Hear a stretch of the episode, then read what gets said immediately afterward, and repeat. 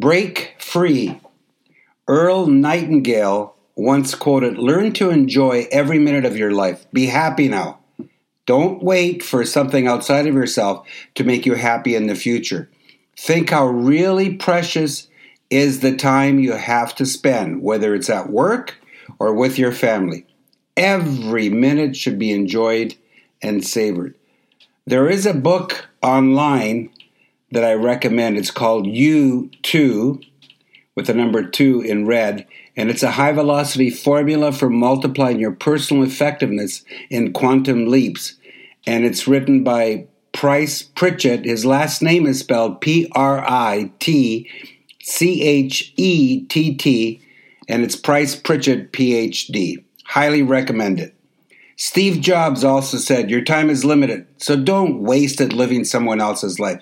Don't be trapped by dogma, which is living with the results of other people's thinking. Don't let the noise of others' opinions drown out your own inner voice. And most important, have the courage to follow your heart and intuition. And here's the quote from Price Pritchett, PhD.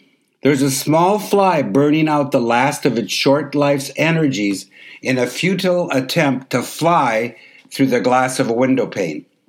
The whining wings tell the poignant story of the fly's strategy try harder. Across the room, 10 steps away, the door is open. 10 seconds of flying time, and this small creature could reach the outside world it seeks. With only a fraction of the effort now being wasted, it could be free of this self imposed trap. The breakthrough possibility is there it would be so easy. This book by Price Pritchett is a must read for anyone wanting to grow and get better intellectually, emotionally, spiritually, physically, and financially. And you know what? At times we are all like that fly on the window pane. We work harder, longer, and more persistent, but nothing seems to change the result. Why is this? Our grandparents parents, siblings, aunts, uncles, and everyone else in our early life did the best that they could do with what they had at the time.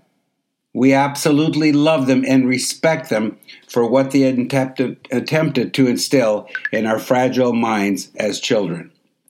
In spite of this, and for whatever reason, we were taught to focus on present circumstances. So here it is present circumstances are just that present circumstances. Present circumstances fly through the space of time at a gazillion miles an hour. However, our prehistoric brain has taught us that they are here to stay and we should focus on them intently. So, what do we do? What do we do? We dwell on the present image until it is firmly entrenched in our psyche. We've all been there and done that. There are two camps of thought the dwellers and the movers.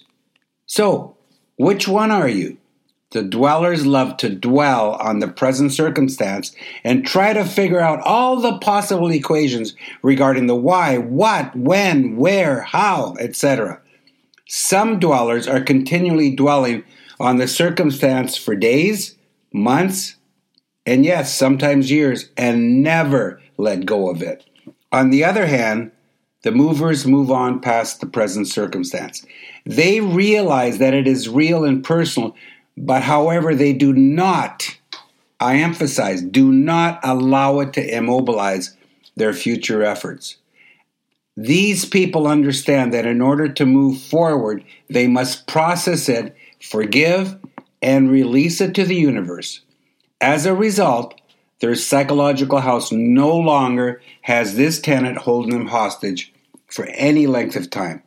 In some cases where people have developed these fine tuned skills, they release this circumstance in a matter of minutes. Movers don't want to waste their valuable time on non productive energy. They want their thoughts, feelings, actions, and ultimate results to be purposeful and fulfilling. Don't be that fly on the window unless you are bent on your own psychological demise. Carpe momentum, onward and Godward.